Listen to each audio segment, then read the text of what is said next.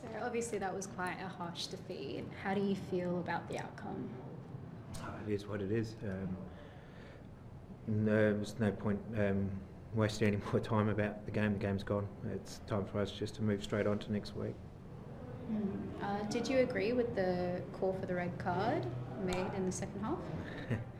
yeah, look, it's um, you know we um, have been quite harsh on um, any studs um, making contact. So I don't know. I haven't agreed with a lot of them. So I don't know. That's something that um, that we've um, as a league, I suppose, uh, is a lot tougher on than anywhere else in the world. And uh, where do you think it went wrong for your side today? Um, we're just too passive.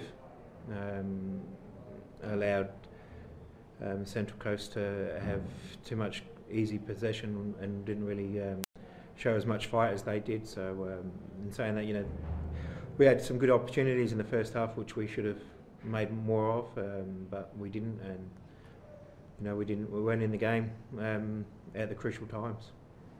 Mm, and uh, would, will you be looking to get any new signings in the January transfer window? Um, look, we're, our squad is what it is at the moment. Um, we've had no discussions about bringing in any players at this stage. So um, I know the window opens maybe at the end of next week or something like that. But at this stage, um, you know, we've got our squad and we'll work with the players that we've got. All right. And what will you be looking to improve on ahead of next week's game?